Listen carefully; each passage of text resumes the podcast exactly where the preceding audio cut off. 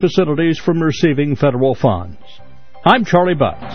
American Family News is online at onenewsnow.com. I'm Rusty Pugh.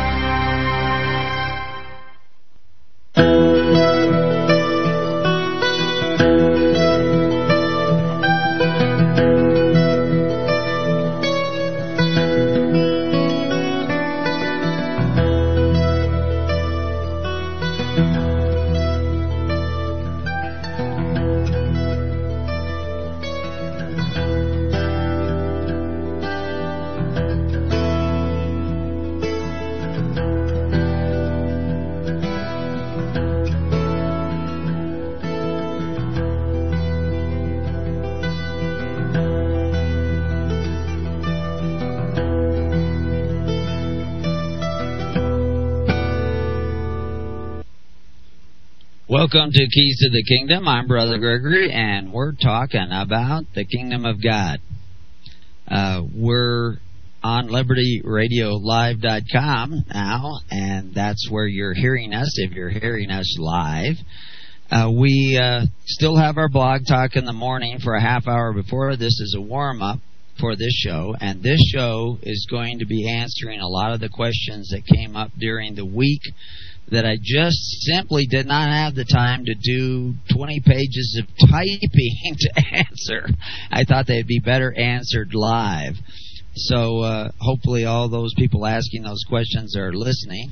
Uh, I let them know that we will be addressing all these issues uh, on this radio show. Next week, we're going to have a special guest. Uh, Timothy Baldwin is going to be our, our guest on the show. We've got a way in which now to have uh, call-ins and uh, hopefully giving you better sound now than we have in the past. And this will make better recordings uh, that are available on the radio station uh, for those who want to hear it at, and can't quite get to hear us at this time. And then we'll have it archived eventually in our own archives. But uh, they should be start getting more interesting, I would think, because we'll have interaction with other people of often different opinions, uh, maybe some common goals. Uh, Timothy Baldwin is the son of Chuck Baldwin. Chuck Baldwin ran for the president of the United States under the Constitutional Party. He's been a minister for years. He is challenging Romans 13. We have challenged Romans 13, and Timothy Baldwin asked uh, if there was any way that we could promote his book. Well, I said I hadn't read it yet. But then again, he hadn't read mine, so I told him we were must be even. So I sent him a copy of mine. He sent me a copy of his. I've gotten through the first two chapters, or at least I'm in the second chapter of his book, and hopefully I'll get through the rest of them by the uh, showtime next week. But next week I think we'll have him on for two hours if he can stand us for two hours, and we'll bring a kingdom perspective to uh, their constitutional perspective of uh, Romans 13. Uh, they are not advocates of the common interpretation of Romans 13. They don't believe that everybody should be uh, absolutely, totally subservient to any form of government. But I can tell you after getting through the first chapter that we do have some differences of opinions. Hopefully, he's reading our higher liberty, which is uh, our addressing the concepts uh, have been attached to Romans 13.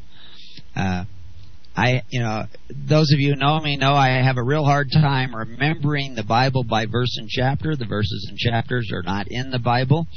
Uh, those have been all added by translators to help us keep track of what's where and and uh, uh, the fact is is that some of those paragraph breaks and some of those chapters have led to misunderstandings because you can't understand one chapter often because it's really not only a not a different chapter but it's part of the same paragraph of a previous thought. And uh, you have to go back and, and read that so that you understand it in context and of course reading the bible in context is about also understanding history and today most Christians do not understand the history in which the Gospels were written. They have a real hard time understanding the language. uh, both in New and Old Testaments, and they absolutely don't understand what was going on at the time of Christ. And if you don't understand that, you won't always understand what Christ was talking about because he was talking in the context of the history where he was at at that time. And many of the uh, uh, eschatologies that are being used today are built on the idea that Jesus was talking to them when in reality he was talking to the person in front of him specifically addressing that individual, saying that that individual would do a particular thing, and we think that has to do with us. No, it has to do with that individual. In some cases, you know, they haven't made an eschatology out of it, but in some cases, they have, and it's led to a lot of misunderstanding. You you need to believe in Christ, but you need to have a true picture of Christ as the gospel's intended to impart to us. And there's been a lot of messing around with that image. So a lot of people think they believe in Christ, and they actually believe in a false Christ that was created by theologians with way too much time on their hands. Well, we have uh, again we have our uh, uh, combination guest host, technician, and uh, producer and manager, Gopher, and Gopher, uh, unpaid flunky. That's me. That's Paul in Wisconsin is helping us do this program. Good morning, and, everybody. So, Paul Paul's been very helpful and handy uh, in computers. We had one fellow who's who's coming from New York out to visit us, and uh, I hope I didn't just disconnect you. I'm using my knee as a as a mouse pad, so and that doesn't always work. Uh, but uh, he had a computer crash, and there Paul was giving him hints and helpful uh, advice on how to fix it. And I saw Scott coming in and and giving him some more information, and so uh, I guess he's up and running because uh, he was just on a call in. We didn't get to hear his voice, but uh, there were a couple of people there. We heard a computer. Yeah, they had a computer working. I don't know if it was his laptop. they had something working. Uh, but anyway, so I promised to talk about a number of subjects uh, that have come up on the uh, uh, the uh, what I was looking for is uh, I just had it here. Oh, here we go. I was gonna I was gonna burden Paul with giving the telephone number. I was gonna give the telephone number. We are going to talk about a number of subjects to fill out the next two hours that have been brought up on the uh, Living Network and the network uh, over the this last week, and and often we will try to do that, except when we have special guests like Timothy Baldwin. We'll probably devote the whole time to him if he can stay with us for two hours. But uh, the call-in number four one four three nine five. 2442. Uh, another way to write that is 414 395 2HHC. Is that correct? That's right, 2HHC. Yeah, I, uh, I, I, being dyslexic, I wrote that down wrong, but I, I knew it had to be HHC or there wouldn't be any point. but anyway, uh, so you can call in there, and uh, we'll try to take your calls. But, but what we're going to be talking about is, uh, uh, okay, we have an alert that, and one of we're I'm depending on uh, uh, Paul's connection and then I'm connected with Paul, and that's how we get to the radio. And I guess they're starting to have thunderstorms there, so we may suddenly be disconnected. But I can get back on real quick from here because it's a bright sunny day here out in front of the Summer Lake Lodge, which is where I have to go to get DSL in order to do this show. And uh, we're going to uh, get right back on if we are suddenly disconnected by the powers of the universe. Uh, and but we won't be taking call-ins at that point, maybe. but at least we'll be back hooked up. Uh, I don't anyway. anticipate a loss. I was just warning you. Yeah, good heads up, so that I'm and I'm forewarned and, and, I'm prepared.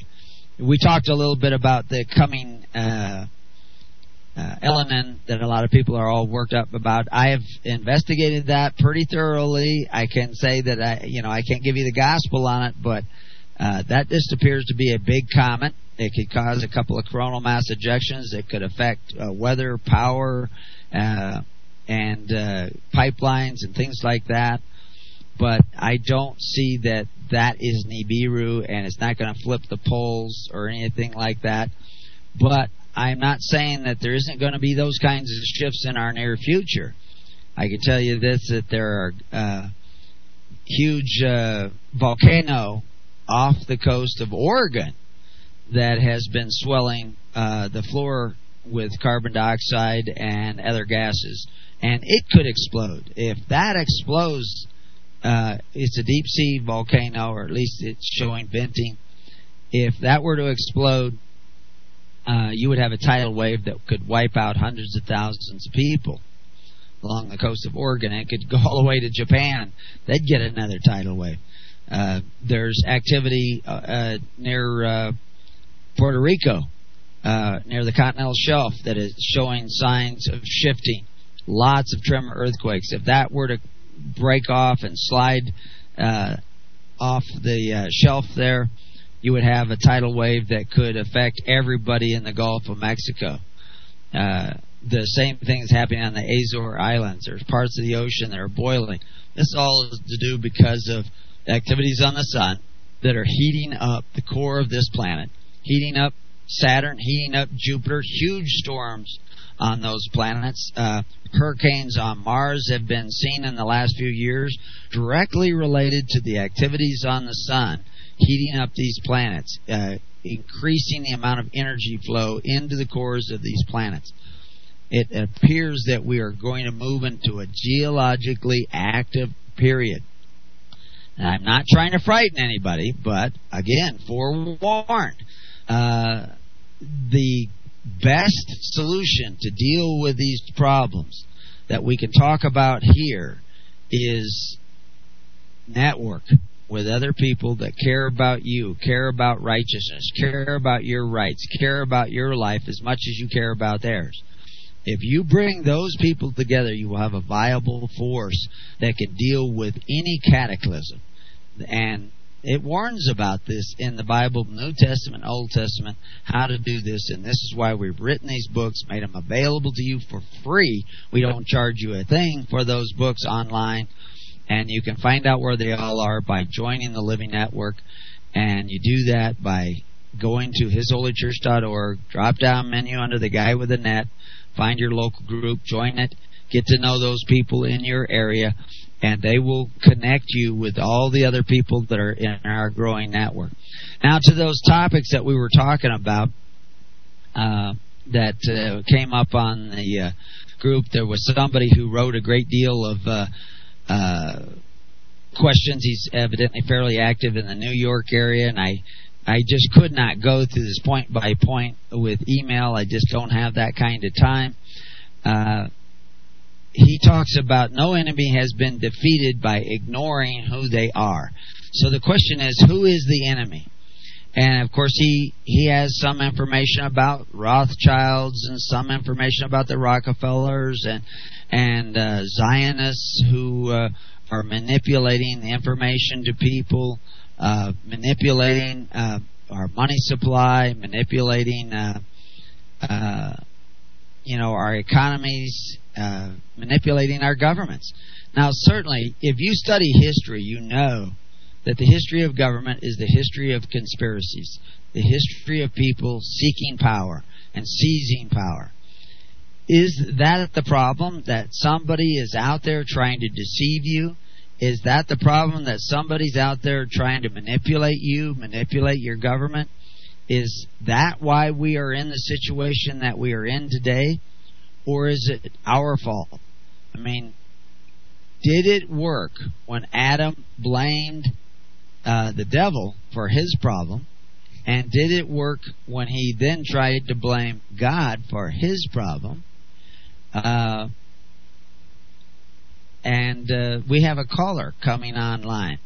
Uh, so why don't we just go right to the caller and we'll see if we can incorporate my answers on this into what the caller has to say or ask.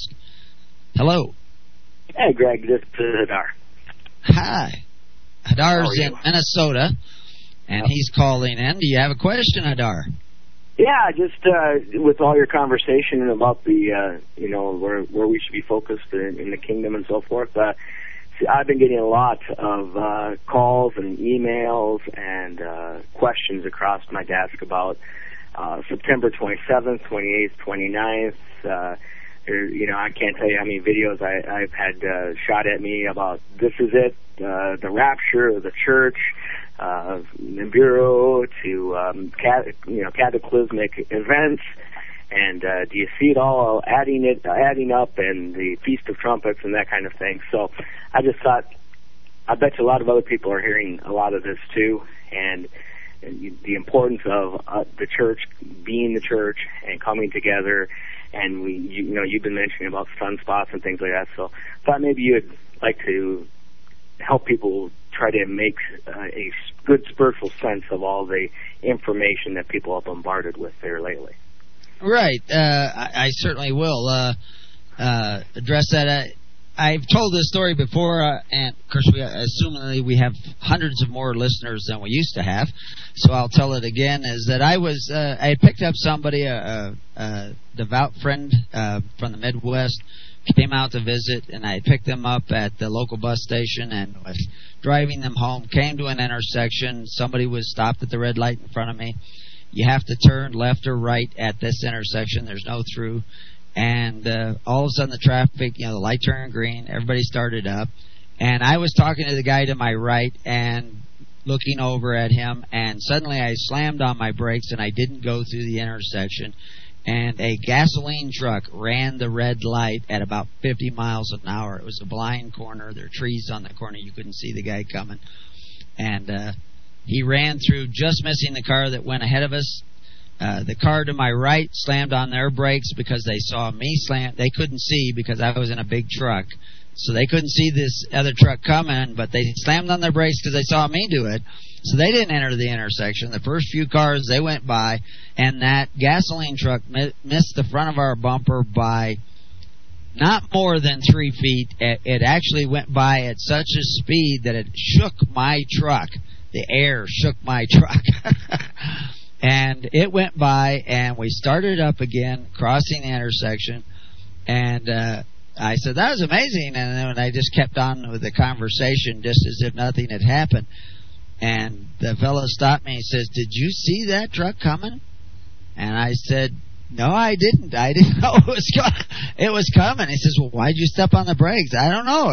My foot just came up and I slammed on the brakes. I did not see the truck. I didn't have any visual perception of the truck at all until it went zooming by. It was actually the first I I realized the truck was there, and uh, it would have been exciting if I hadn't. But the reality is, I did step on the brakes, and I believe God can do that for everybody. Can save you from things you can't even see coming. I think there's a great danger in this fear mongering I see with every passing comet or eclipse. Uh, there's actual events that are going on that are very uh, uh, evident that there could be cataclysmic events, uh, cataclysmic earthquakes. We've had them in the past. Just before St. Clark arrived in uh, Oregon, a huge tidal wave that had wiped out large numbers of people and whole forests.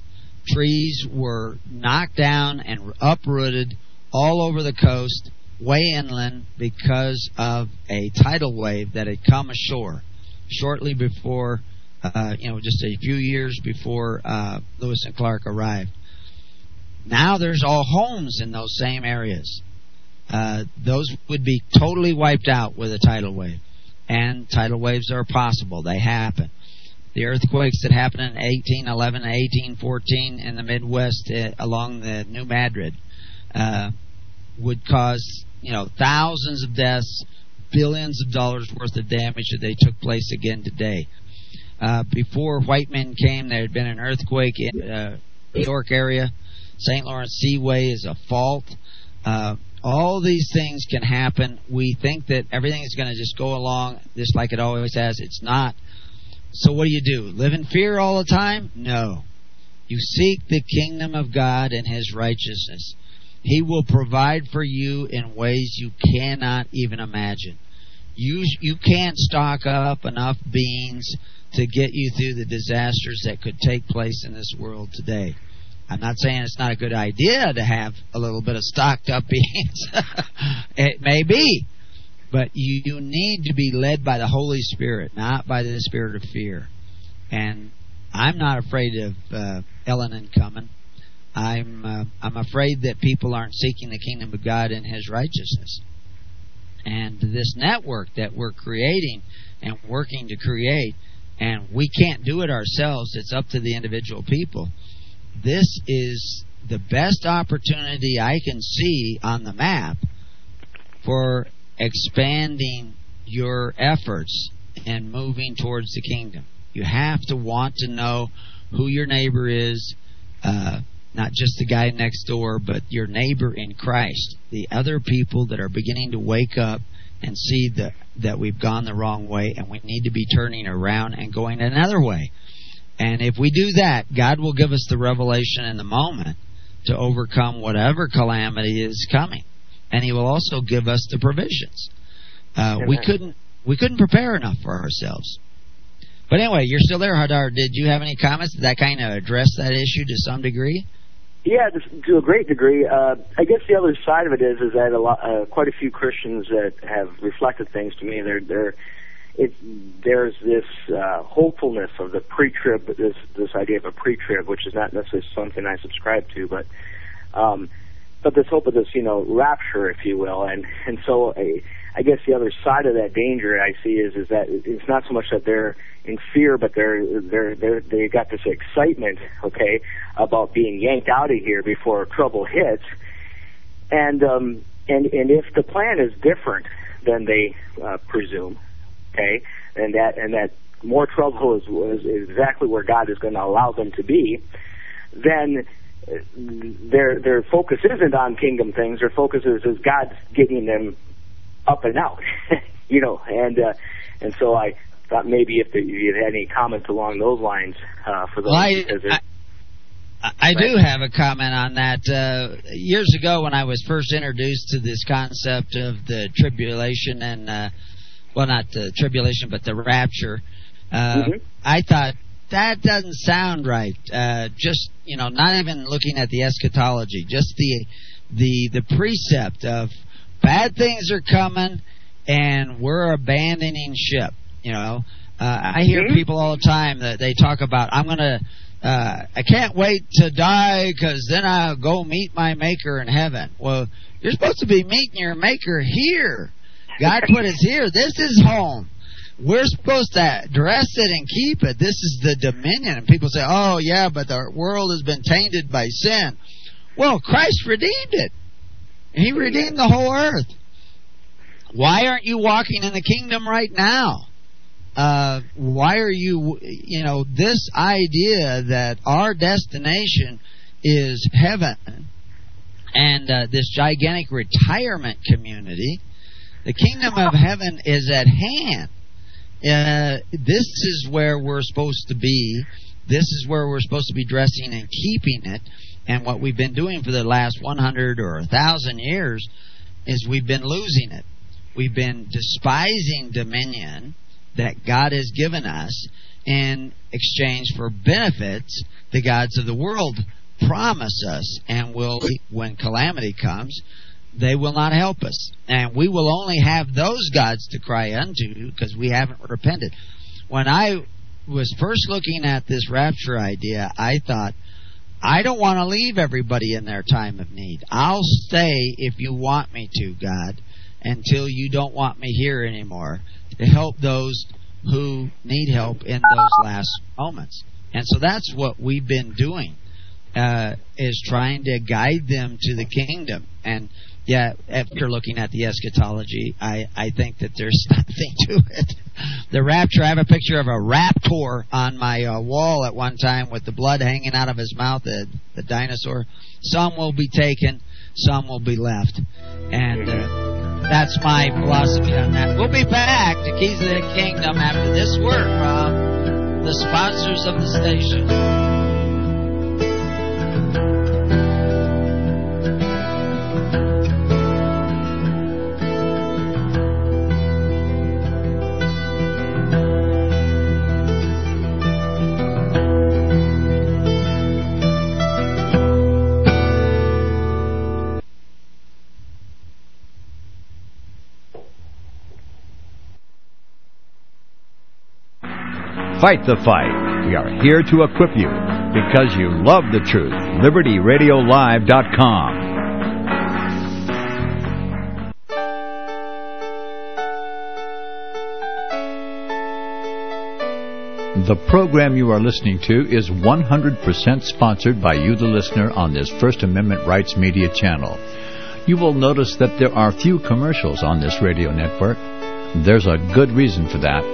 corporate advertising dollars come with strings that limit program content. So without your help, these programs cannot continue on Internet or our several affiliates.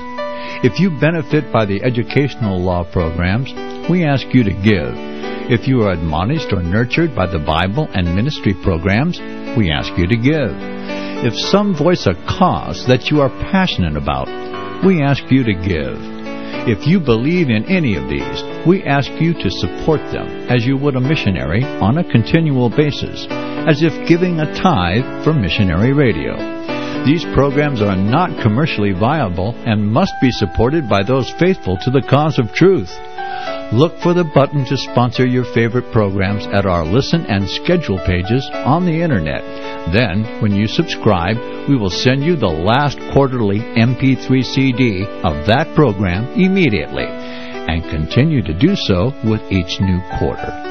We will also give you unlimited archive access to all of our programs. We're asking you to give much less than a tithe so that you may also send support directly to a particular program host, cause, and anywhere else the Spirit may lead you. Do all to the glory of our God and Creator, for His holy nation, the only kingdom that will last forever. Thank you for listening.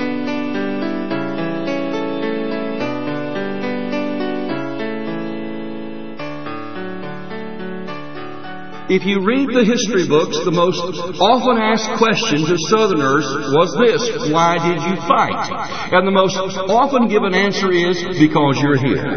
In other words, the South did not invade the North, the North invaded the South. Was it the Civil War or War of Federal Aggression. John Weaver sets the record straight in this DVD series on the Civil War from the Old Past Christian History Conference. Was there a war to set the slaves free? Or was it a war to enslave us all? Get this DVD and judge for yourself. War of Federal Aggression. The truth seems strange only because we've been indoctrinated with a fiction. War of Federal Aggression. Get it today. Get this DVD for a donation of $25 from LibertyRadioLive.com. Order online today or call 559 781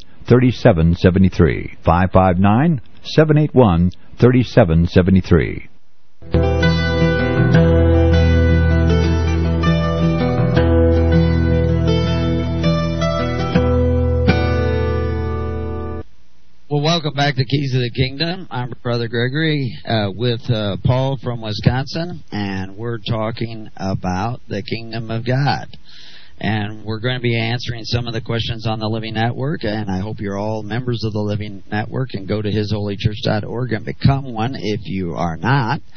And uh, uh, find other people in your area. That's going to be very important. Uh, in your future is very important to the progress of your own soul and your journey to seek the kingdom and the righteousness of God.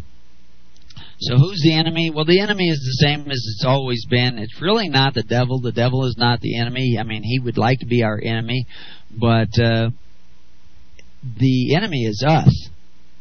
Uh, the devil has no power except what we give it. Uh, just like governments. Governments have no power except what we give them. Bankers have no power except what we give them.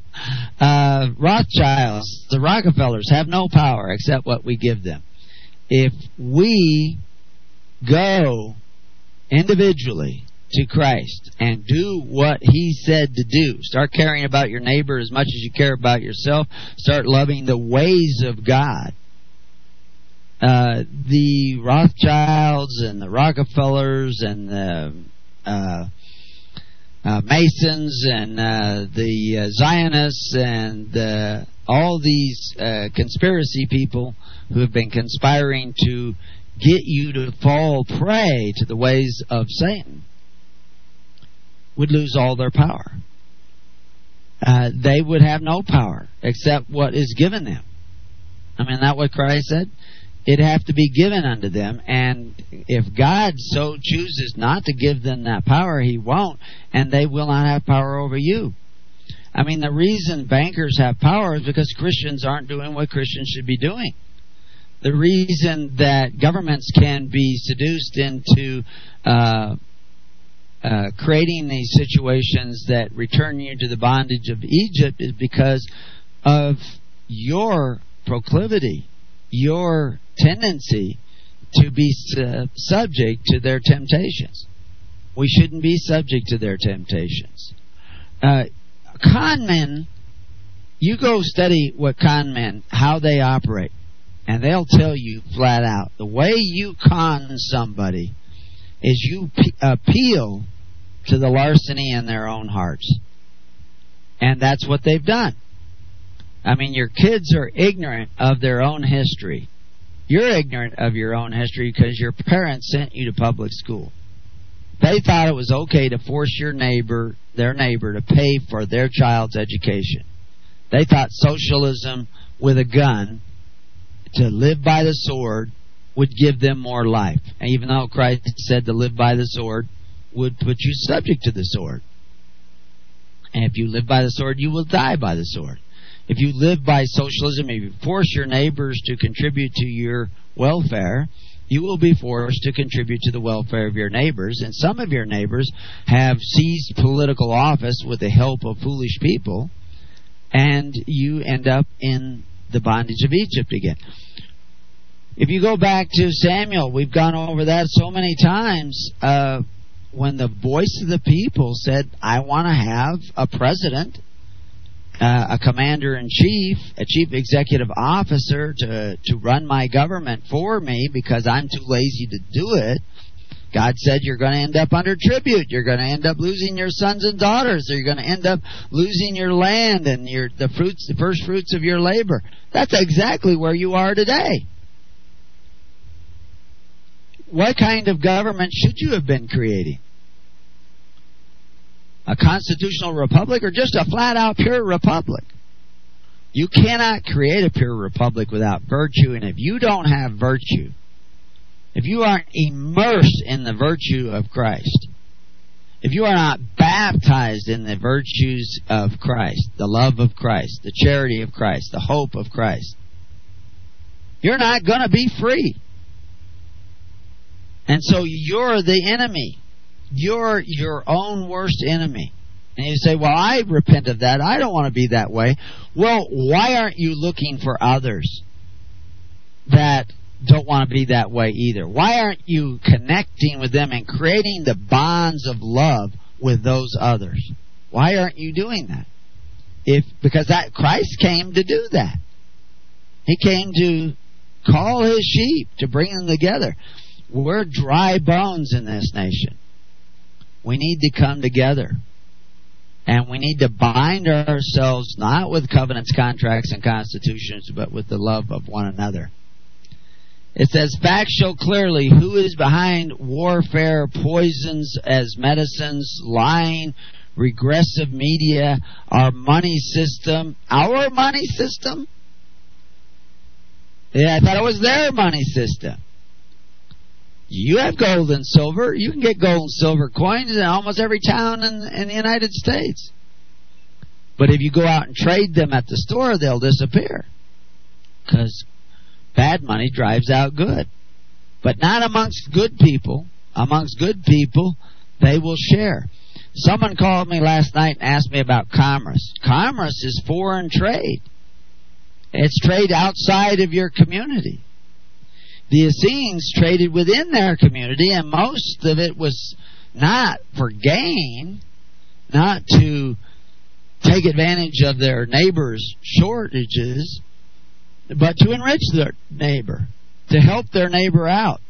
It wasn't the profit motive, it was the blessing motive.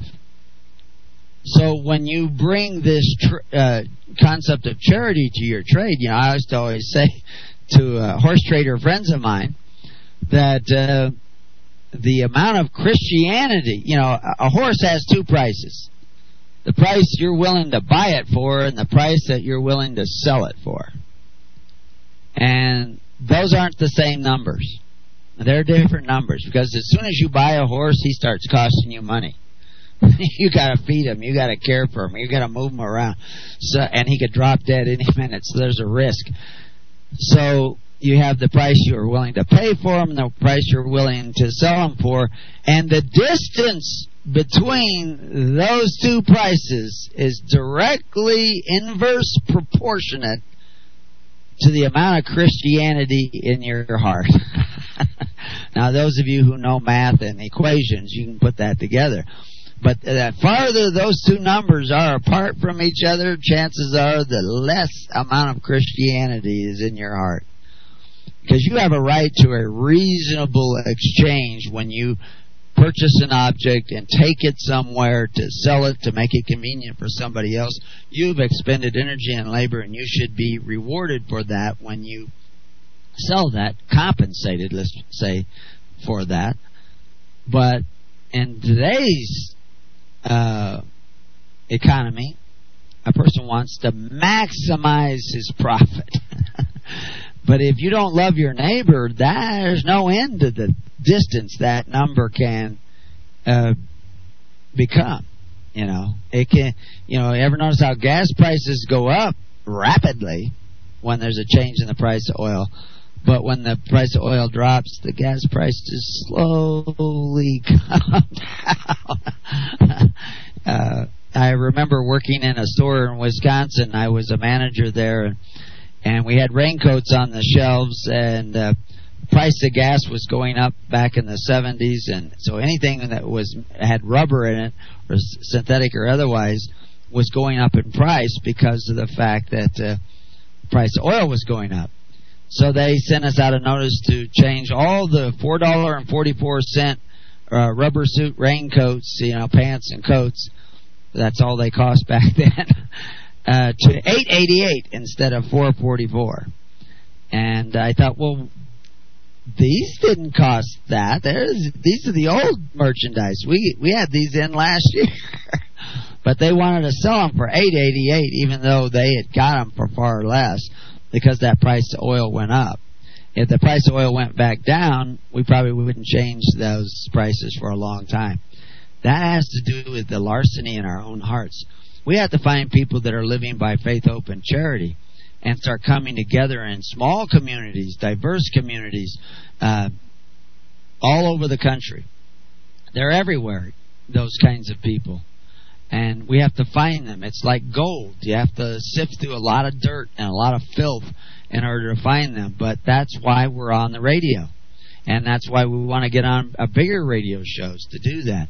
So again, uh, uh, it's not our money system, it's their money system, but it's our money system if that's the only money that we're going to be using. And is it just the money system that you know, he's talking about layers here? Uh, he says clearly who is behind warfare well, wars. This is part of the Samuel prophecy. He's going to create his instruments of war, and he's going to make your sons run before his chariots. What the great value of war is to keep the people distracted. It uh, it kills off brave men. So, you know, we got all these young men patriotically going to war, uh, stop weapons of mass destruction. Uh, because they're completely duped. Why are they completely duped? Because you bought them a TV, because you sent them to public schools, because you didn't educate them at home. It was very difficult educating our kids at home. It took a lot of time out of our day. Uh, a lot of our resources went to educating our kids at home. Uh, why isn't every? How can you even be called a Christian and be sending your kids to public school? Shouldn't be doing that. And if you're gathering together with other Christians and financially you you know you have to work and you can't be there for your kids, your congregation should be there for you. Now that isn't what's going on in the regular churches, but it should be. Uh, I just saw things blink out here. Are we still on? Are we still there, Paul? I'm still here. Okay. Uh, for some reason, my screen just suddenly changed. I can't see the screen anymore. But anyway, as long as you're still hearing me, I guess somebody's still hearing me. so anyway, uh, uh, uh, I don't know how to get back to that screen. Uh, it looks like Skype is advertising here. Uh, really? Uh, At the top of your contacts, there should be our call.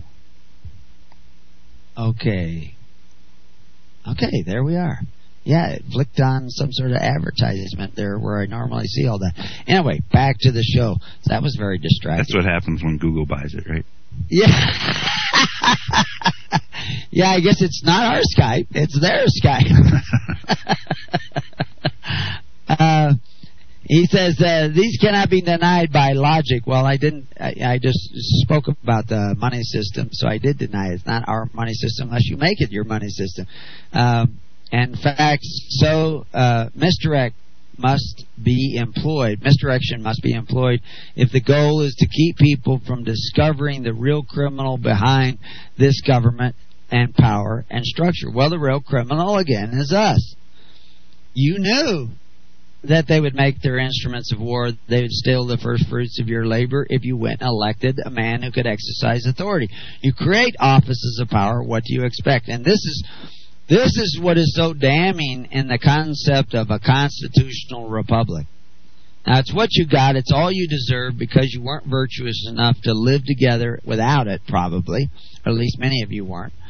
Uh, but the people weren't a party to the Constitution anyway, so the creation of the Constitution really had no effect on the people. It has since, because we've gone to the government and begged for benefits and prayed for benefits.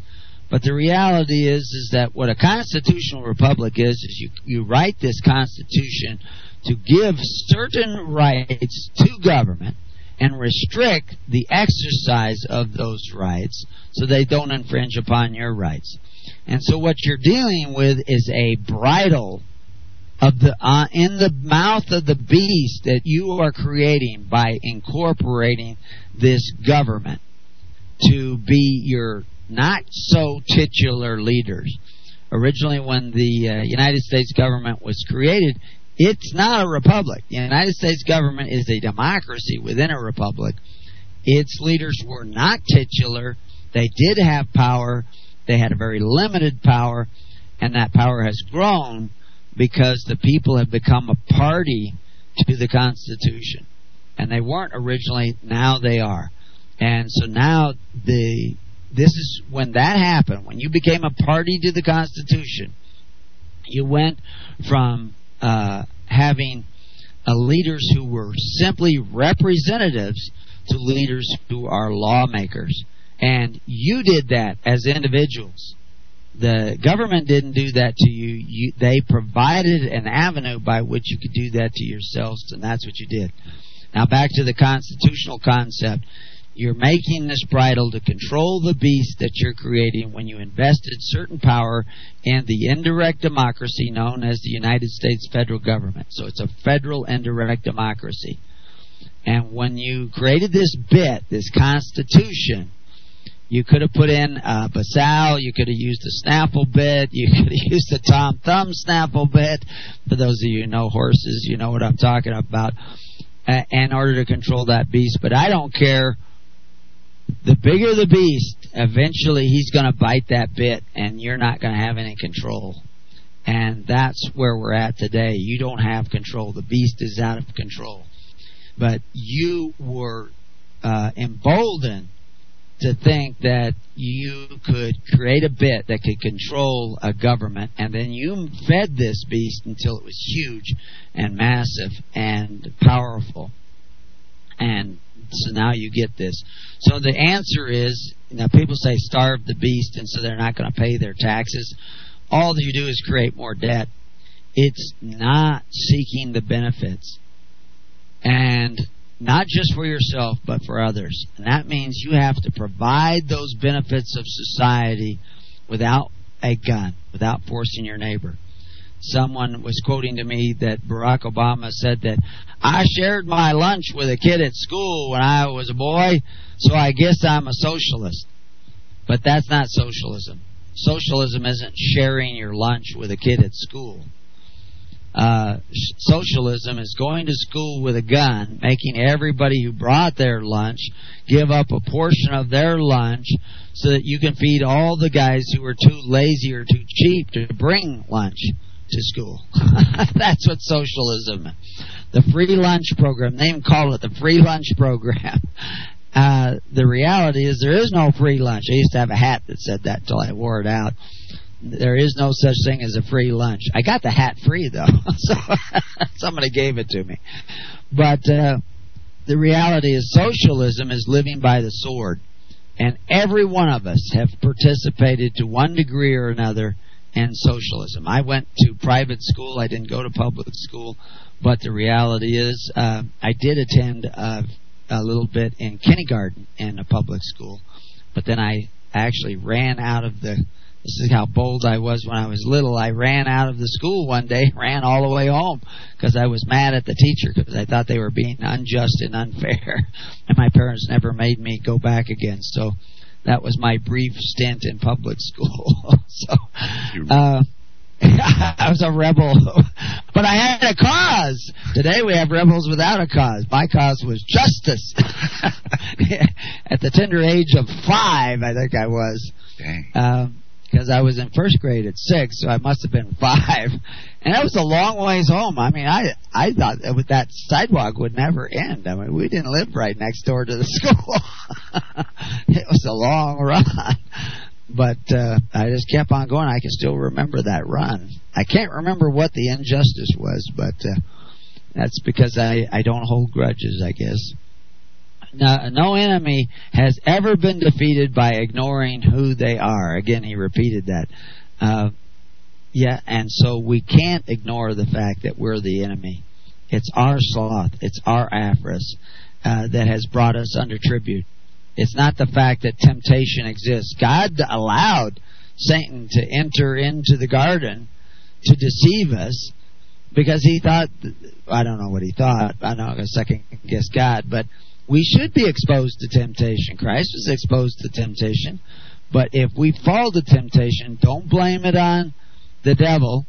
Don't blame it on uh, the the wife, and don't blame it on God.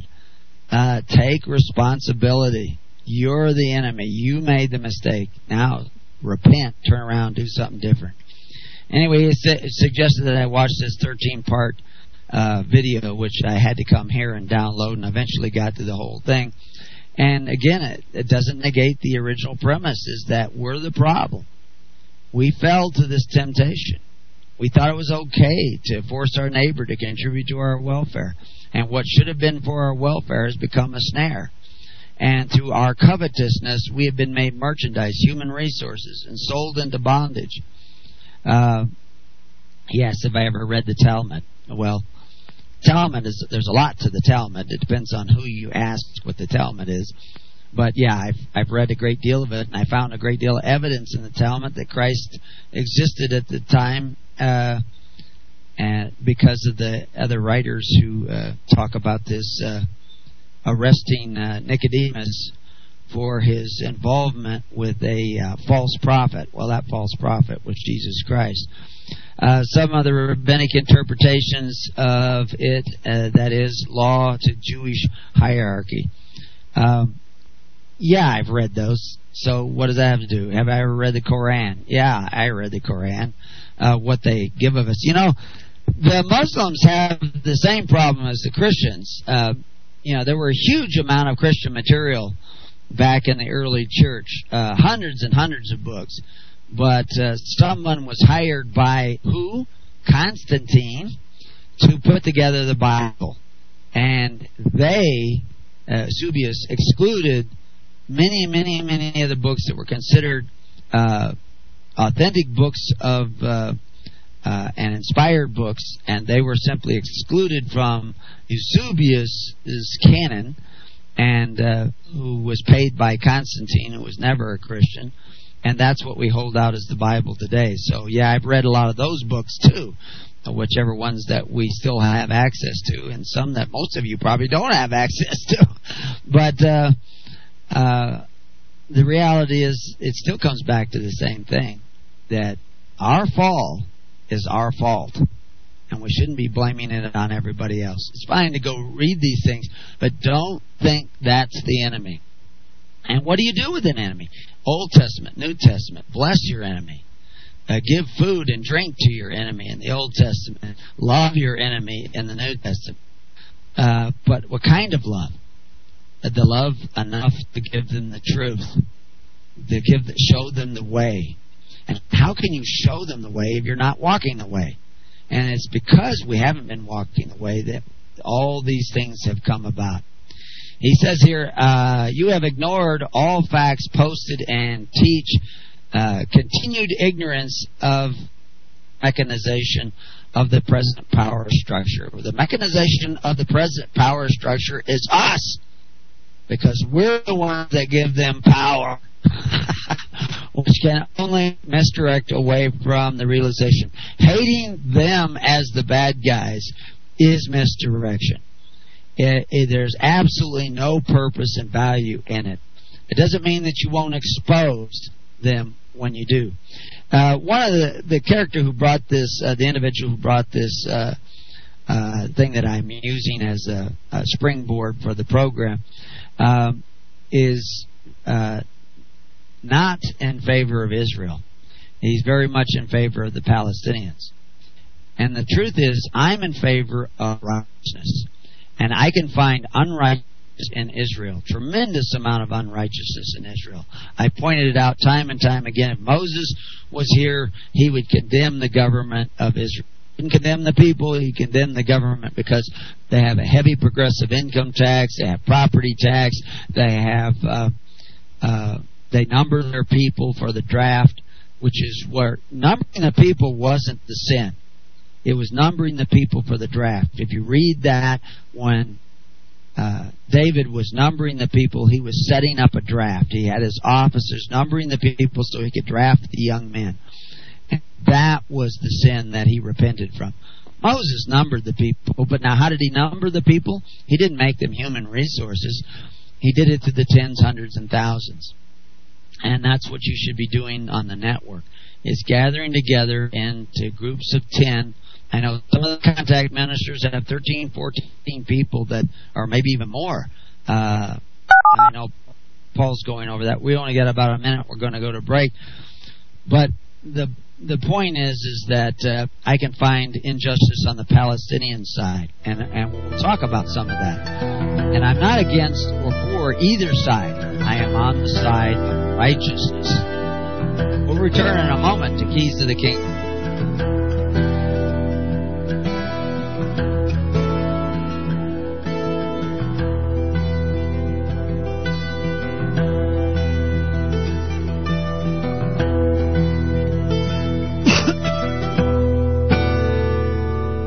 You have been listening to The Keys of the Kingdom with Brother Gregory of His Holy Church. For more information on the educational ministry provided by His Holy Church and Brother Gregory, including services, counseling, lectures, books, and other audio materials, please write to His Church at Summer Lake, Box 10, Summer Lake, Oregon 97640. You can also find us on the web at www.hisholychurch.net.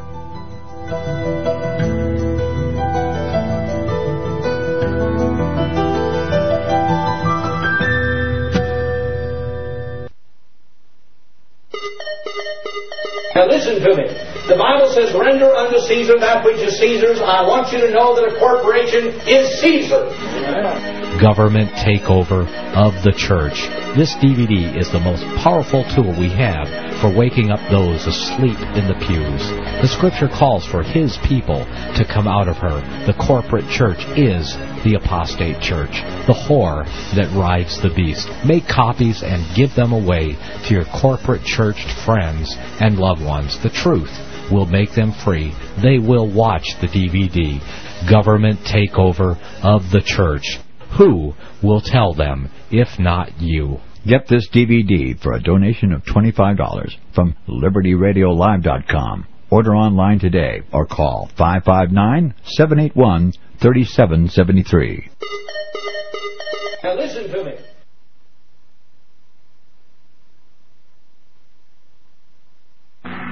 Fight the fight. We are here to equip you. Because you love the truth, LibertyRadioLive.com.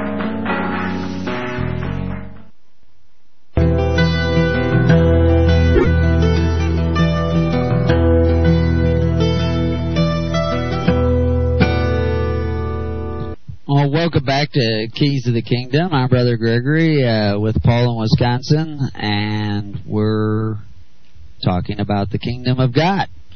Uh, I'm sparing Paul; he hasn't had to do too much talking, but we, he's here as uh, technical support. And if I run out of things to say, and he's also watching the chat room.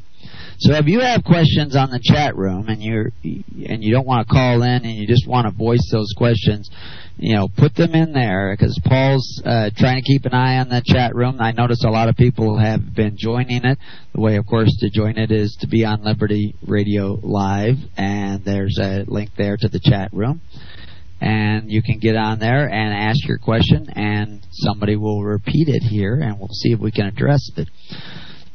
I also uh, am monitoring the website, and I see that somebody's trying to go to our First Peter uh, part of the book, uh, the Higher Liberty, and uh, evidently I must have, or they're typing in something wrong. They should have a slash between the word books and THL. I, uh, they kept trying it over and over again, but the reality they've got something typed in wrong there, and I don't know how they did it, but anyway, uh, uh, we have a call we were- coming. oh, you have a call coming in. Okay, we'll take that call and we'll see who that is. Beg your pardon? Hello, hello. You have a question?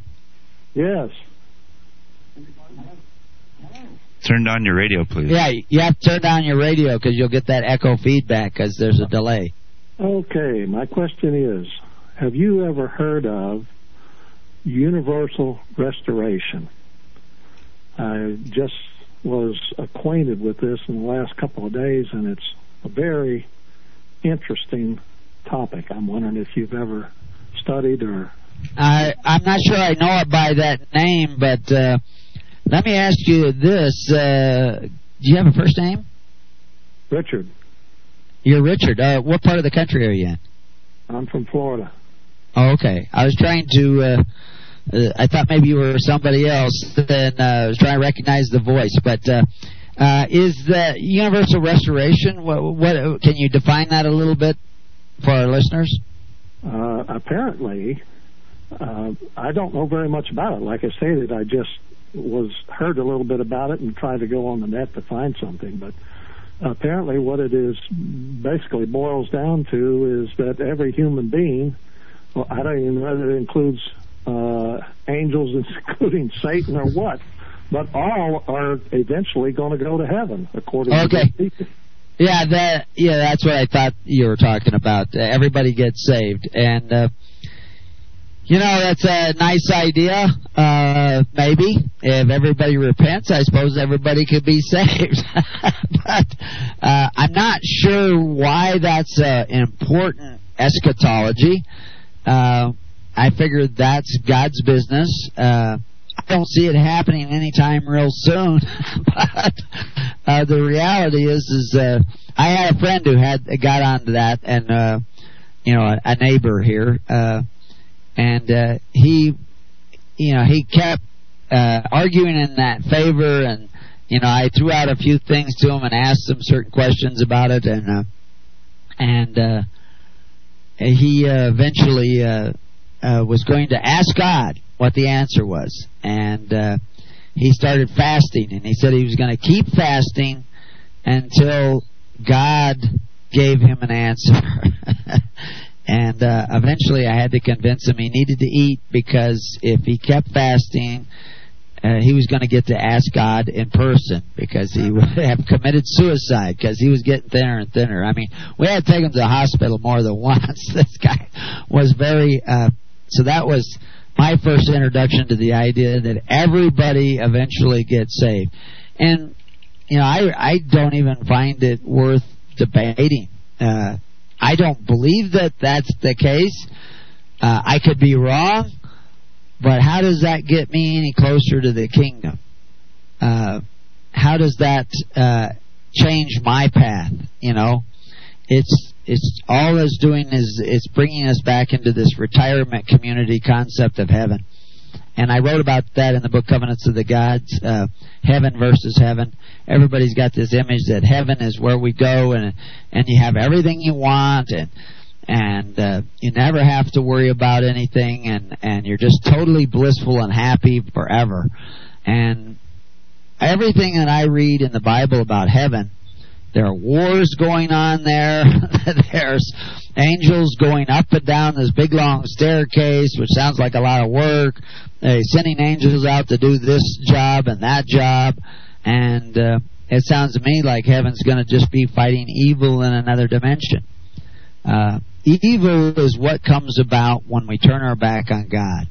It's the shadows in our hearts and the shadows in our minds in which we are not willing to shed the light of truth and uh, until that light is everywhere, uh, everybody's not saved.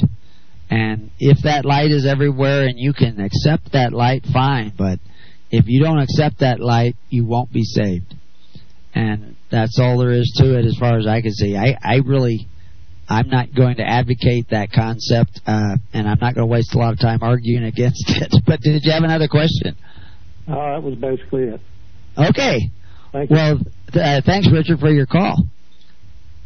Uh, so anyway, uh, we'll go back to uh, this uh, my notes, unless we have another caller.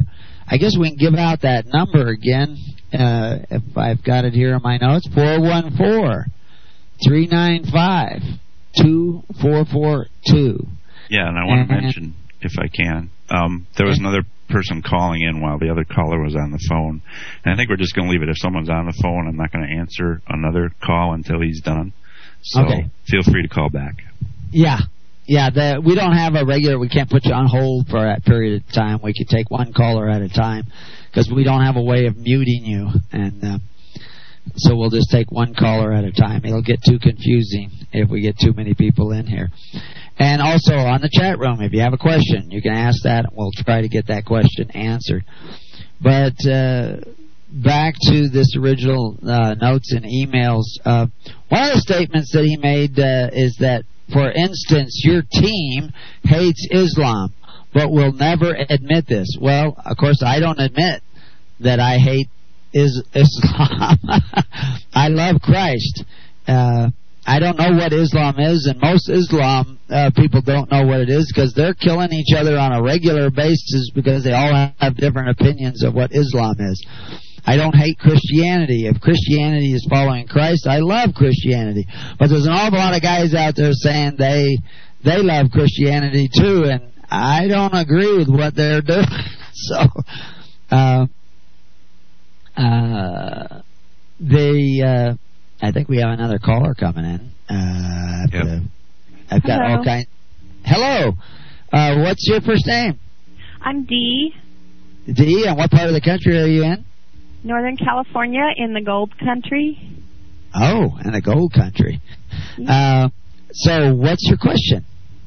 Well, um, it's more like a, a comment. I Okay. have been studying the Revelation um, apo- apocalyptic prophecies, and it appears that the angels hold back the four winds of strife. And my thought that I kind of wanted to get your take on was the great tribulation that's coming. If we remember our prophecy, is that God is in control of it, and He knows when the time is right when everybody that will accept His word accepts His word, and then He lets loose the seven last plagues. And I'm thinking that instead of blaming everything on Satan, we could understand that God allows Satan to have his day. And that's right. For I, I I agree with that, and that's the that's the other thing is that a lot of governments are doing the work of Satan, but in reality they're also doing the work of God. Uh, they they are serving Satan, but even serving Satan, they're fulfilling the will of God because they create. Uh, you know, th- I equate this. Uh, I'll put this in more of a natural. Uh, uh, why do deers run so fast? Why are deers and antelope such a graceful, speedy runner? And it's it's thanks to mountain lions and coyotes and bobcats and, and wolves. If it wasn't for them, those deer would be walking around like fat old cows. the reality is, is that you know it's built into the system to teach us what we need to know, and the reason we are subject to ordinances is because we were willing to make our neighbors subject to ordinances. And, and we will not be free until we set our neighbors free. And God is giving us this time. And I see, you know, I, I can see the wind blowing in the background. And I know that there is a holding back right now. But it will not be held back forever. And there will be tribulation. But you don't come to the Lord because you fear the tribulation. It's because you love the Lord. Fear will not sustain you, will not sustain what you need to do, will not give you a pure heart. And so, yeah, there, I agree that it's, there is no, we should not be cursing the darkness. We should be loving the light. And that's where our salvation is in. And so, uh, did you have any other comments or? No, thank questions? you. It just reminds me that we do we come full circle, and I'm thank you for reminding me of that. It's more like not just God holding back the winds for everybody else, but He's holding them back for me. Right. Yes. So thank, yes. Thank you very much. Okay. Thanks for the call. Okay. So, uh, so we're we're not doing too bad on calls. Uh, one of the great fears of running a radio program where you have calls is that caller that you can't get rid of and you want to hang up on. but, uh, I've been on other uh, a lot of other radio shows where I wasn't the host and I I don't know. I haven't had to hang up on anybody but uh, there were a few times when I had callers that I kind of thought, I wish that guy would hang up on. but uh, anyway, uh, so uh, this idea that we hate uh, is. Uh, I, I actually I think what he's talking about is hating Muslims. We don't hate Muslims. Uh, there are probably people.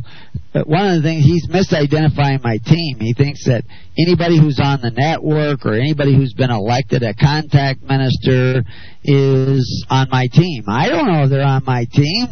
I'm on Christ's team, and I don't know if they're on Christ's team. That they're striving to be, but they may have brought some baggage. Uh, you know, most of the people are, are in bondage to their religion, including uh, the theoretical Christians who think they're Christians and are not really, haven't really accepted Christ, and don't even know Christ yet because they've been listening to ministers who don't know Christ. Uh, I am not on the side of Israel. I am not on the side of uh, Palestinians. I am on the side of righteousness. Uh, they just recently took a, a survey in Israel, which, as I said, is breaking almost every rule that Moses made on a regular basis, uh, including, you know, feed your enemy. Uh, but uh, they took a survey amongst the Muslims, and most of the Muslims would rather be on, under Israeli rule. The largest uh, people who answered, the largest percentage of those who answered, than under Palestinian rule. it is very common that if they find you supportive of peace, there will be groups of Muslims, and this isn't a Muslim policy, this is a policy of some individuals who are claiming the Muslim religion, to exterminate you, kill you. We saw the same thing amongst the Catholics and Protestants in Northern Ireland. That if you look like you were uh, trying to settle and create peace, the ones who wanted the war, wanted to have sides, wanted to have this battle as if by fighting these people, I am fighting for righteousness. Uh, we're killing each other, blowing each other's kneecaps off, uh, kidnapping their children. They were doing all kinds of terrible things uh, in the name of whatever. I mean, the Crusades was Catholicism going down to the Promised Land, what they call the Promised Land, and uh, killing the people there and conquering it with a military force. Uh, Christ wasn't at the head of that, but you could receive a plenary indulgence for all your sins, all your rapes and murders and mayhems, if you died while trying to get the promised land for Christendom. And that is no different than the 70 virgins that are promised to some people who fall prey to religion. I don't really care whether you call a religion false Christianity uh, or what's posing as true Christianity, which is really false Christianity, or you call it Islam, or you call it Buddhism, or you call it whatever. Uh, you will know them by their fruits, not by their religious ID card. I mean, we're we're talking about producing an ID card. We already are doing that for uh, members of congregations of record, and uh, those people that are on the records group are working on that project. Uh, not very much lately, but they should be. And uh, the reality is, uh, if you have that card, that doesn't mean you're on my team either. It means that somebody believes that you might be a member of a congregation that is seeking the kingdom of God and His righteousness, and they're willing to identify you as a member of that congregation. And I don't even like to use the member, a congregate, that you are a congregate, and they are identifying you as you who you are. I can't give you out a membership card that puts you in the kingdom of God. Only God can do that. So anyway, the uh, the fact is, is I'm not interested in indulging in and hate and anger towards any of these groups. I'm interested in righteousness wherever I find it, and unrighteousness is simply what occurs when we don't have the the virtue of Christ living in us. Uh, I have to talk. Uh, he says uh, to some of oh he says I've talked to cer- some of my flock and certainly am not uh, lying. Well, anyway, again I I just addressed that. They're not maybe my flock. Besides, it's not my flock. I'm a hired shepherd. It's Christ's flock. So if you don't see the character of Christ, then it's not my flock. It's some other sheep. Uh, uh, let's see what else he says here. You. Uh, anyway, uh, this idea of teams, uh, this is really very uh, dangerous. Where we and we use that word in the emails back and forth. Uh, is just another word for that is religion. I'm I'm a Lutheran. I'm a Methodist. I'm a Jehovah Witness. I'm a Shiite Muslim. Uh, I'm a Sunni Muslim. All that, everywhere you see that, it creates discord and dysfunctional uh, religion. Uh, that is, you know, Christ didn't come to start another religion. Uh, they didn't call themselves Christians; they were called that by others. Uh, they uh, they were actually uh, called the Way, and the Way is where you're walking. You can't even join us. You can't even really become a member. You can walk with us, and you can uh, follow the path that God is laying before your own heart and we lay out the precepts that identify who is who according to the way we see the scriptures. Uh, but we aren't going to impose our interpretation on you, but we will not let you impose your interpretation on us. This is what we were talking about in Blog Talk. we can have different opinion and we can talk about these with uh, uh, strong beliefs, but we can't impose our beliefs on other people. If we're dealing with imposing, we need to be dealing with law, and that's one of those weightier matters. If you uh, put a sword to your neighbor's throat, if you uh, put a gun to your neighbor's head, and you don't have a right to do that, and you take away from your neighbor, you steal. Uh, now we can use force, but we're using the force of law. We're not using force to make you believe a certain way. And as I said, uh, it's very commonly found amongst the Palestinians that they, if you show any favor in getting along with the uh, Israelis, uh, somebody's going to sneak over and slit your throat. I mean, it happens all the time. I'm not saying that on the Israeli side that doesn't happen too. And you probably won't get your throat slit, but something will happen to you. Prejudice is where prejudice is found. Unrighteousness is where unrighteousness is found. Uh, actually, I think I've kind of covered a lot of these stuff. It goes on. Uh, uh, I, I said yes, the money uh, system is a problem, but it is really just a symptom of the basic problem, which is pride. And he says, no, it's not.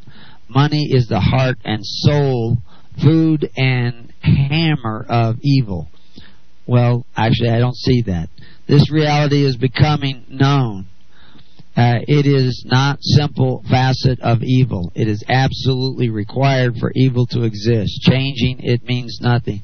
Using it includes use in the uh, mechanization of Judaic evil, and no amount of what one strives to believe will change that. And money has one uh, fount, one manipulator. Judaic, Talmudic, Jews only. well, uh, you know, those are all labels. Uh, the money system that people are using, which isn't really money, we live in a cashless society already. Notes are not cash. They're used as if they're cash. They never were cash, you know, a hundred years ago. How did they become cash? Uh, they have no value. Federal Reserve notes have no value. They tell you that right there. Somebody was saying, talking to me last night, fraudulent system. Uh, they told you everything they're doing. It says it right there. If you just read the law, you can see, you know, the the Federal Reserve Act. What anybody who read that should say, "Oh, we don't want to do that." But the fact is, people said, "Oh, yeah, let's do that," or at least some did. And the rest of the people just had their head in the sand because they weren't attending to the weightier matters. They had already elected thousands of Sauls to be their king.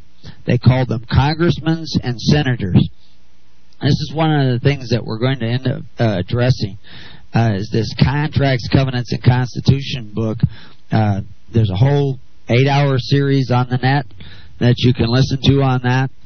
We weren't a party to it, and the Bible has very specific rules about forming a government if you decide to elect men who can exercise authority. The word we see there in uh, the Bible is a king but it could be a president, it could be a prime minister, it could be anything that exercises authority as the ruler. And if you're going to elect one, you need to write this down. So they tell you, they give you five precepts to include in your Constitution. Only one of them shows up in the United States Constitution. And that one is that he cannot be a foreigner. And they have totally disregarded that. Whoops. And so that's the only one that shows up in the Constitution of the United States. The other four precepts that you needed to include in your Constitution, they didn't put in there. So it's fundamentally from a biblical standpoint, it's it's you only got twenty percent. Well, I think failing is less than seventy percent. you only got twenty percent score on your Constitution uh, uh, from a biblical basis, and and then you became a party to that Constitution by praying to that government that you created, the beast that you created, for benefits at the expense of your neighbor. And you're blaming everything on the money system? It, it goes back to you. Why have you done that? You've given them the power to create the Federal Reserve. Even if they, what was it, voted on on Christmas Eve? well, Merry Christmas. So you got the Federal Reserve. why did you why did you ever accept one single Federal Reserve note in the stores? When you came in with gold and silver originally back in the uh, 1916, 1917, 1920, and you went to a bank, what you what were you doing in that? Well, you went to a store and you gave them a silver dollar and the, uh, you know or or and they tried to give you change. You gave them a, a say you gave them a, a dollar's worth of gold, an ounce of gold, and they were going to give you change in notes. Why on earth did you accept those notes? No Christian should have accepted those notes. No Jew should have accepted those notes. No Muslim should have accepted those notes by their own Koran and uh, Torah because they are unjust weights and measures. They are not paying a debt that day. But yet they all accepted them. Because, I mean, if you take all those religions, none of them would approve of notes be used as money. But all of them have. And now you're going to blame it on the bankers who provided for, to you what you wanted. Your churches, your synagogues, your mosques have not been preaching the Word of God, even by the Koran standards, even by the Torah standards alone, and certainly not by the New Testament standards. So, how in the world can you blame this on anyone else? I hear a little noise like there's a caller. Is there a caller? No. Is that Paul going in and out? Paul, are you there? Yeah, I'm here. I was just typing in a question from the chat room. Okay, so that's what we're dealing with. Okay, I hear I hear these little noise signals. I have to recognize what they are. We're just learning here, folks. You have to be patient with us, and if you're not, well, that's too bad for you. uh, should we be considered uh, true cashless society by supporting each other's needs? Uh, well, you know, what's I'm not sure. Eh, can he expound on that question if he, he can? Uh, a cashless society doesn't mean you know, uh, cash was gold and silver coins because gold and silver coins have been used as money, copper coins as well. You know, I don't want to limit it to gold and silver, but precious metals make a very good uh, uh, money substance because they have a present value. Uh, they they represent the labor it takes to get gold and silver out of the ground and copper out of the ground, and they can be used for all kinds of things. Uh, you know, they're they they have a medicinal value, they have a mechanical value, and uh, you know if you drop your coin, it doesn't break. Uh, if it's in a fire, you just go there in the ashes and you get all the gold back. So it's it's a very practical form of money or, or exchange. It's commodity money. And that was cash. Notes were not cash. If you went in and tried to use a note for money, uh, it's not was not considered cash. We've come to call it cash, but we've redefined the word in our society. And it's just a way of keeping track of exchanging goods and, uh, goods and services. But as to uh, uh, supporting each other's needs, we're not a communist government. Uh, and in a, another book that I'm writing on the early pilgrims, they had the idea to each according to his need, and from each according to his ability. And that was basically communism, and they starved every winter they had that philosophy. As soon as they jumped over to, to each according to his ability, uh, instead of this communist concept, all want in the community died. Uh, there was no more shortages. There was no more starvation. And even the one who had the least had enough. And occasionally, when you had somebody who was injured, there were people there with surplus and able to take care of them. And uh, so just focusing on taking care of everybody's needs is kind of dangerous because charity without discretion will bring uh, shortage in your community. Uh, charity should always, if you don't work, you don't eat. And so therefore the choice of charity should always be in the hands of the individuals. And those individuals can pick ministers and share with those ministers uh, who are make it their day-to-day job to make sure the needy are, uh, the true needy, righteous needy are taken care of. You always have to be seeking righteousness in everything in your charity. Charity without that discretion is not a benefit. It will actually weaken your society. We'll be back in a moment. The king, the keys of the kingdom.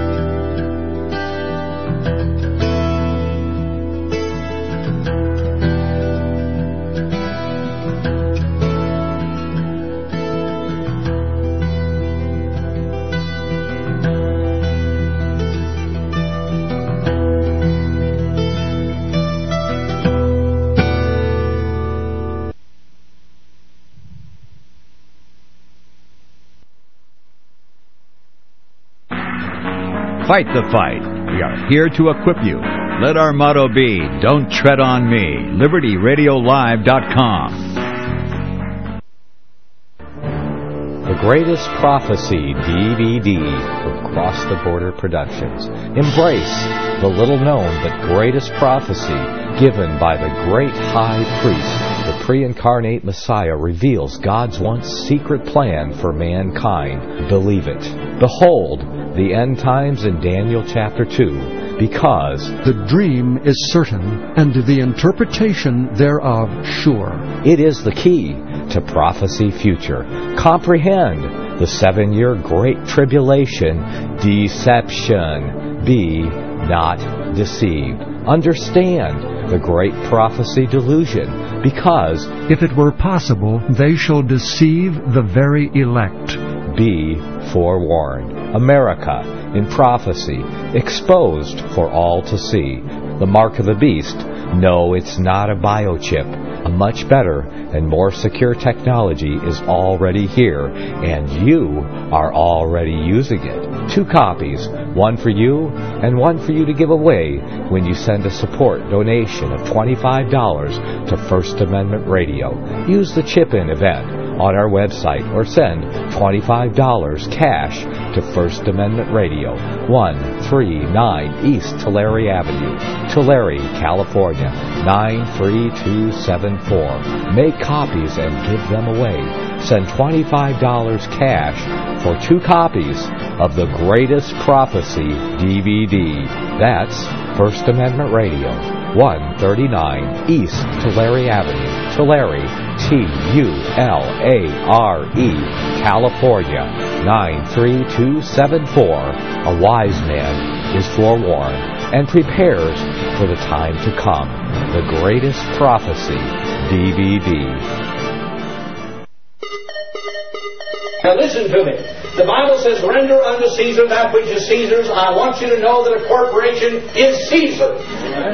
Government takeover of the church. This DVD is the most powerful tool we have for waking up those asleep in the pews. The scripture calls for his people to come out of her. The corporate church is the apostate church, the whore that rides the beast. Make copies and give them away to your corporate churched friends and loved ones. The truth will make them free. They will watch the DVD. Government takeover of the church. Who will tell them if not you? Get this DVD for a donation of $25 from LibertyRadioLive.com. Order online today or call 559-781-3773. Now listen to me.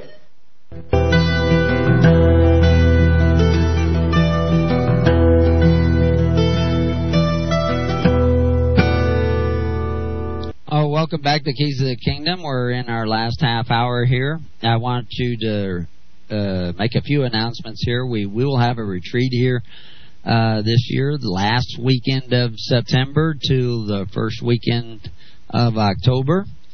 Uh, and uh, there's lots of camping.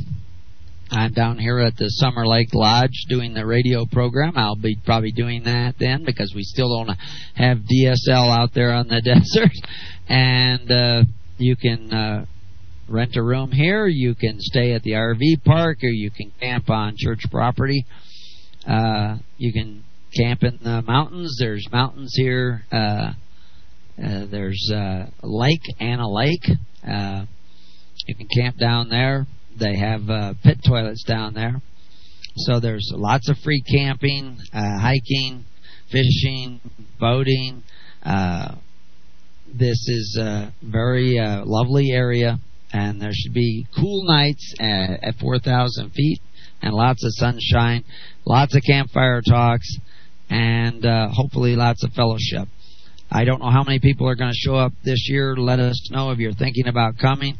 But we're going to uh, seek to uh, syndicate this radio show, and by this time next year, hopefully have a lot of people.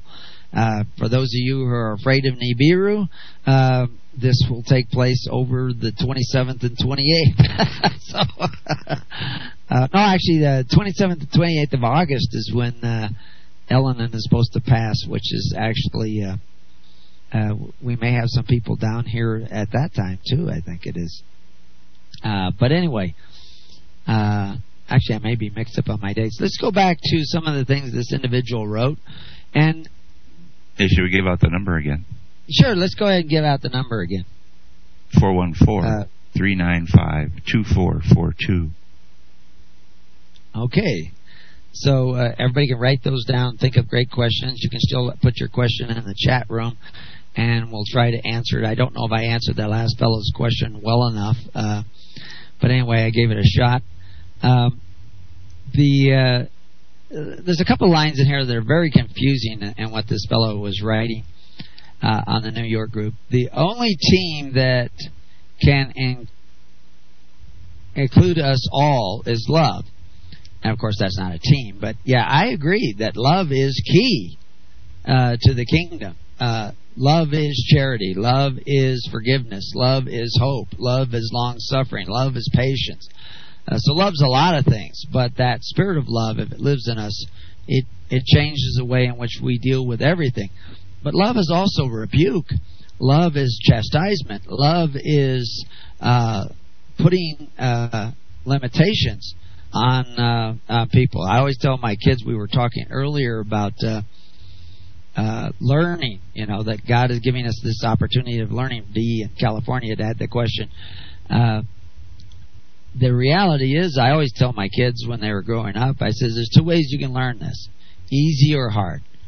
Is you can listen and contemplate and meditate and accept the truth of it, or you can you can fight it and learn it the hard way. you know, and the fact is, a lot of people have to learn things the hard way. You know, you have to, you know, practice on your bike, and you're going to crash a few times, and uh, and hopefully uh, learn from those mistakes. So love, but so love isn't always you know just patting everybody on the head and kissing everybody on the cheek. Um, love is sometimes saying, "No, I disagree with that. I don't think that's right. I think that's a mistake, and I think it's dangerous, and I don't think you should go that way." But it isn't love to forcibly not allow that person to ever start making a choice for themselves, because God wants you to have the right to make the choice for yourself. You will suffer the repercussions of that, but you, I cannot take away your choice putting uh, a misdirecting Dodge like Jesus, I'm quoting here, or any others in front of love is separation by design. now, I'm not sure what that fellow means by that, but I'm guessing uh, there's a lot of people say, you know, I just love Jesus, but they actually don't seem to love anybody. They covet their goods. They send men to their house to knock down their door if they don't contribute to their welfare. Uh, that's not love.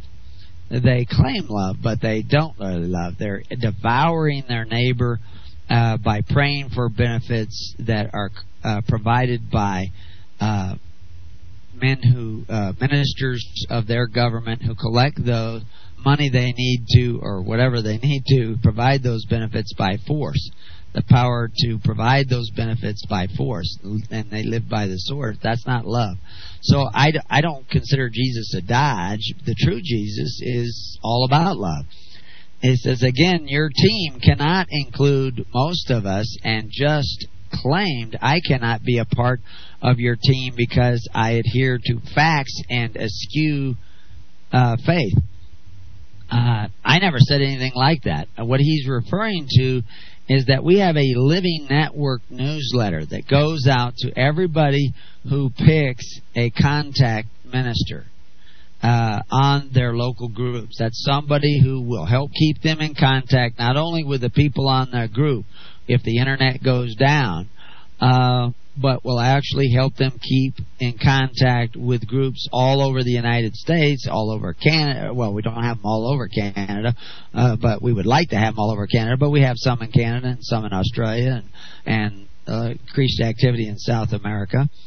Uh, the reality is, is that's what the network is about: is connecting not simply getting people on email groups, but actually physically connecting them so they can be a physical ex- assistance to one another.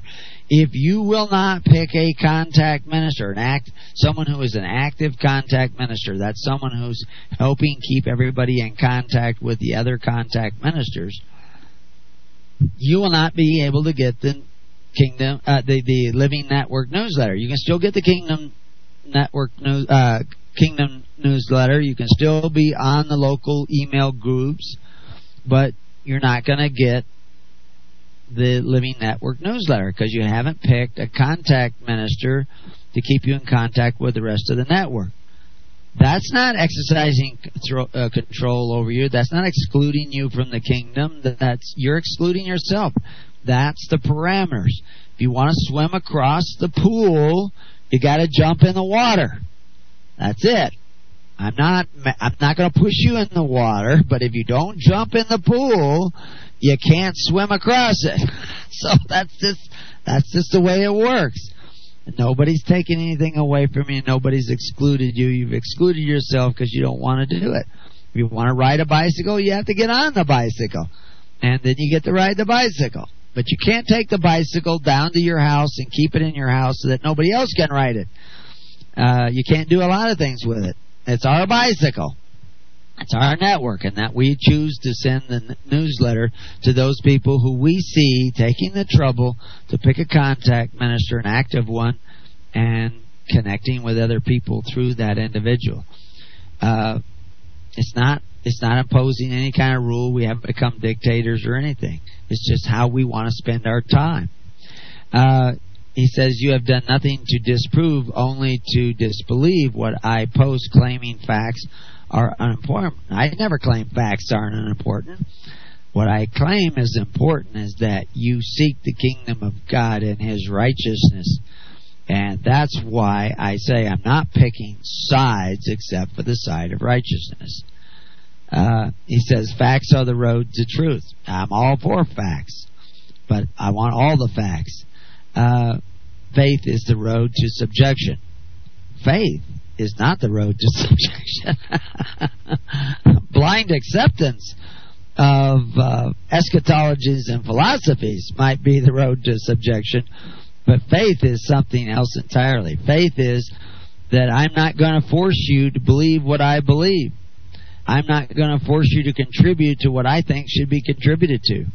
That's why when we collect the taxes in the kingdom of heaven, you have to choose to donate. You have to choose to support us. You have to choose to participate. We're not going to make you participate, but you have to. We have to actually see you participating. We're not going. You know, we don't.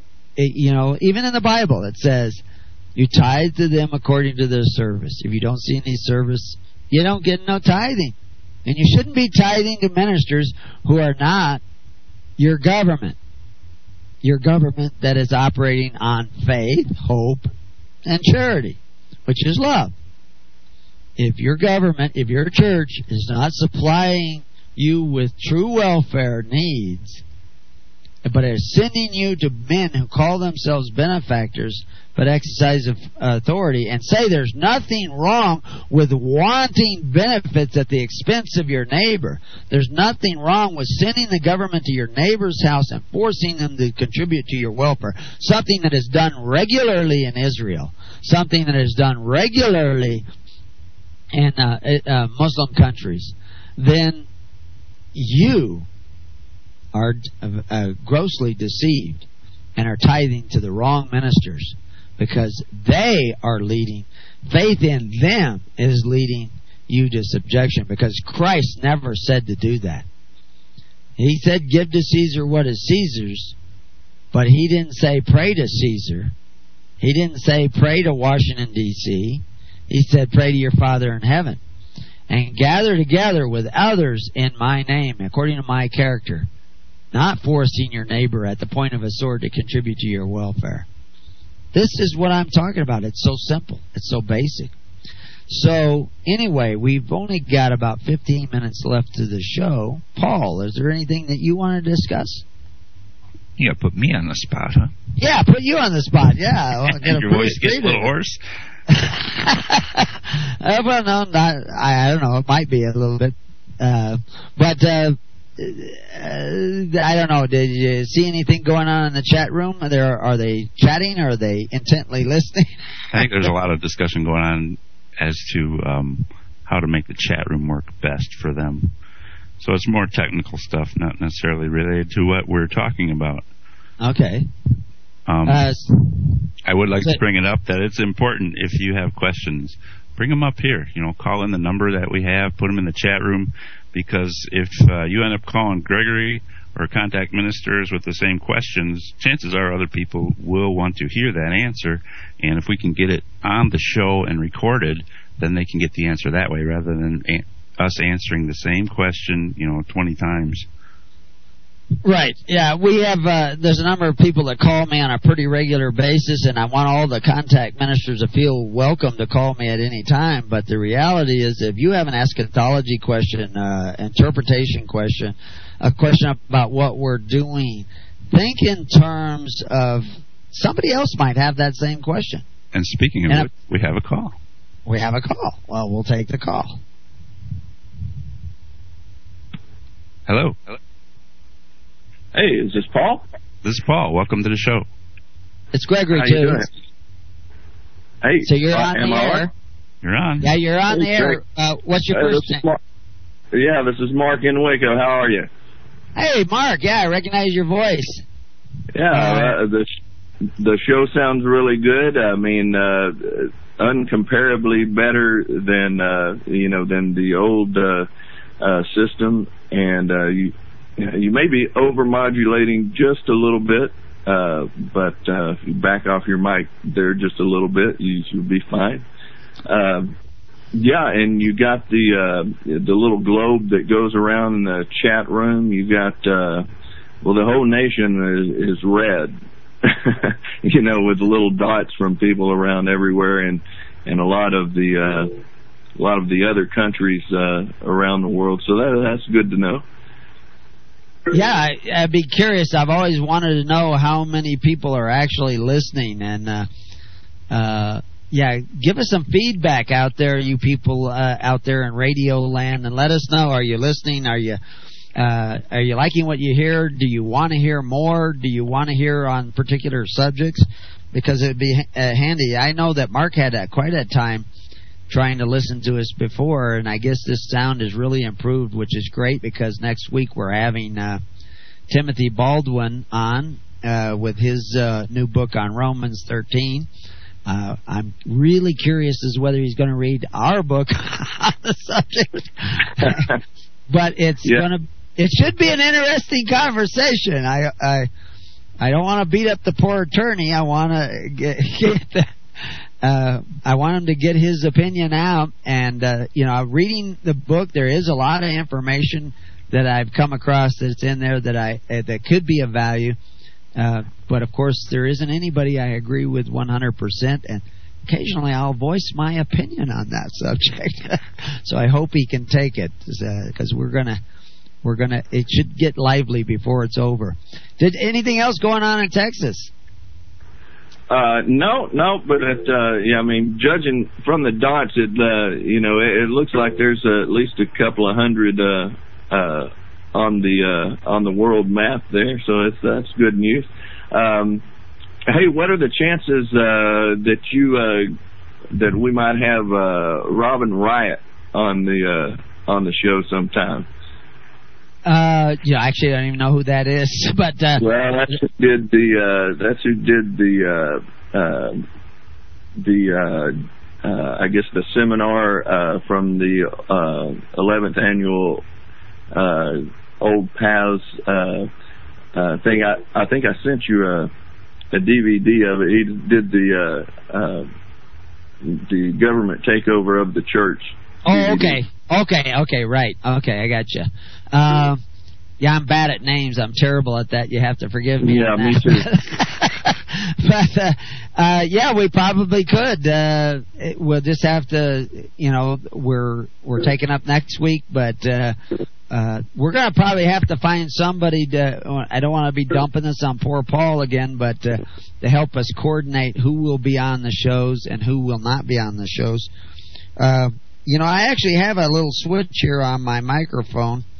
If you think that I'm overriding a little bit, I can hit the button and come down a hair, and people can tell me if that's a bad thing or a good thing. But I just yeah, take- well, I got you Uh, pretty clear here. Yeah, uh, it, it- it's just I think when uh, just on occasion you were not not all the time you were. Um, um, it just sounded like you might need to back off an inch or two. Uh, but uh, I'm also happy to announce that this new phone number here is uh, seems to be working well with um, a magicJack, which the old one uh, from the talk show, of course, I, I couldn't get through at all. Uh, so that's good. Okay, well that's good. So we're we're making progress here. We're making And- progress. We're we're going to take over the world. as, you, as you can, as you can clearly see from all the red. okay. Well, we little- we have to get these people connecting in real ways, and and uh, I know you've had some meetings out there. Uh, you have, uh, you're talking about at his church in Brazos. Uh, Uh, right, yeah. Uh, up in uh, yeah, we've been uh, we've been doing uh, uh, get-togethers. So we got another one uh, next next Saturday. So uh, I don't know if I'll be able to catch the the Baldwin interview live, but uh, um, I'll catch it on the replay if not. But uh, um it's yeah, that that's going well. So we're uh, we're happy about that. uh, that's good. That's good. Yeah. Yeah, I've got to learn to recognize everybody's voice, and and it's good that people that are listening realize that this network is growing. There are more and more people connecting. We have the the immediate network that I know, and then there's the extended network that I don't know.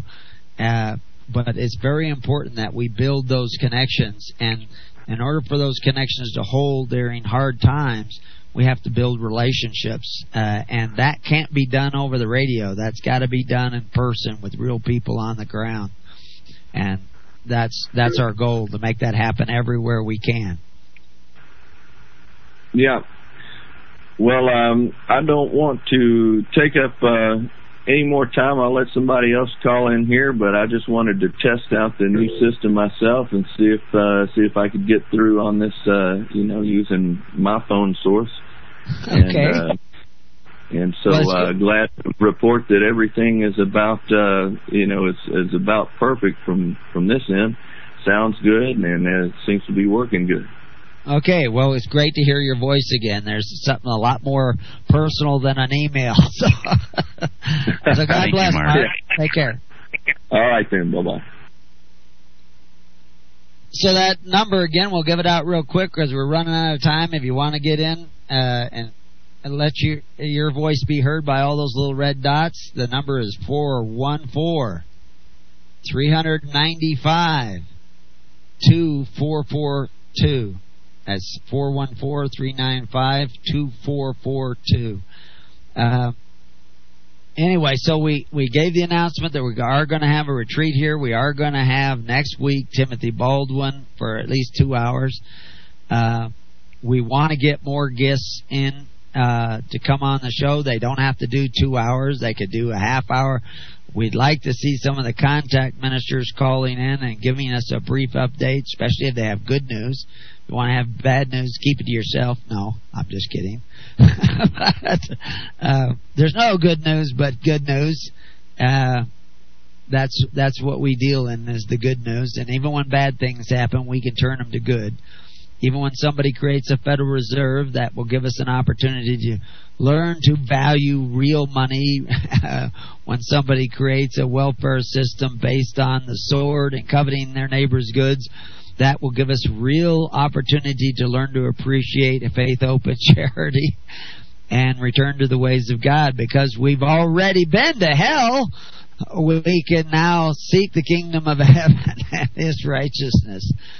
So, uh, anyway, that's, but that's gonna end, uh, depend on everybody's individual walk and learning to walk together. Um, can you think of any other announcements? Uh, it seems to me I should have written down a series of them. Uh, everybody should be on the network. Uh, you can talk about the upcoming TalkShoes. Okay, yeah, there's a couple of TalkShoes, and I couldn't tell you where they all are or what the telephone numbers are. Uh, Scott has one. Uh, Phyllis the PA, she calls it. That's Pennsylvania. For those who didn't make that connection, uh, and the Pennsylvania group it covers you know all the way to Maryland, I think. Most of the network is uh, is sectioned off into individual groups uh, that include several states, uh, and the reality is is that's uh, uh, simply because we wanted to have enough people on those groups that they could have real conversations, but not so much that you end up with 500 emails a day. As those groups continue to grow, it is our intention to break those groups off into state groups so that California group won't have to include Nevada and New Mexico. It will just be the California group, but we won't do that till the Nevada group is sufficient in size to be self-sustaining. And even when we break those email groups off, we are not breaking anybody off from the groups because they're all interconnected with these con- uh, contact ministers which is a shadow of ministers of record, which are the tens, hundreds, and thousands. Those of you who went to public school, you probably didn't learn how the governments of the tens, hundreds, and thousands work, but it was the most amazing thing. No tyrant could rise up anywhere where the tens, hundreds, and thousands were living by faith, open charity. Because Everybody cared about each other's rights as much as their own. And that precept can operate from one end of this country to the other, and you don't have to elect a different president, although you will end up with a different president. You don't have to get rid of the Federal Reserve, although it will become less and less important. You don't have to walk the plank. You just have to start learning how to love one another. And you can't love your neighbor from a pew. You have to actually get on the street where he lives. You have to get on uh, into a community where you can actually be in contact with one another and be there for one another. Now, the kingdom is not about isolating yourself, it's about coming together without diminishing your individual rights. And you cannot do that without love. And that's that's why we've created the network in the way we have. That's not creating the kingdom of heaven. That's always been here at hand. And you edify it by seeking the ways of Christ, which happen to also be the ways of Moses and also are the ways of Abraham. And so Muslims, Christians, everybody should come together if they're really faithful Abraham, Moses, and Jesus Christ. So we'll see you. And want to know about the talk shows? Get on the network, and they'll tell you the individuals. And we'll you on the radio next. God bless everybody.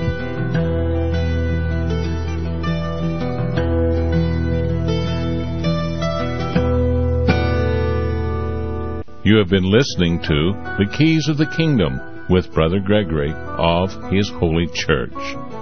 For more information on the educational ministry provided by His Holy Church and Brother Gregory, including services, counseling, lectures, books, and other audio materials, please write to His Church at Summer Lake, Box 10, Summer Lake, Oregon 97640. You can also find us on the web at www.hisholychurch.net.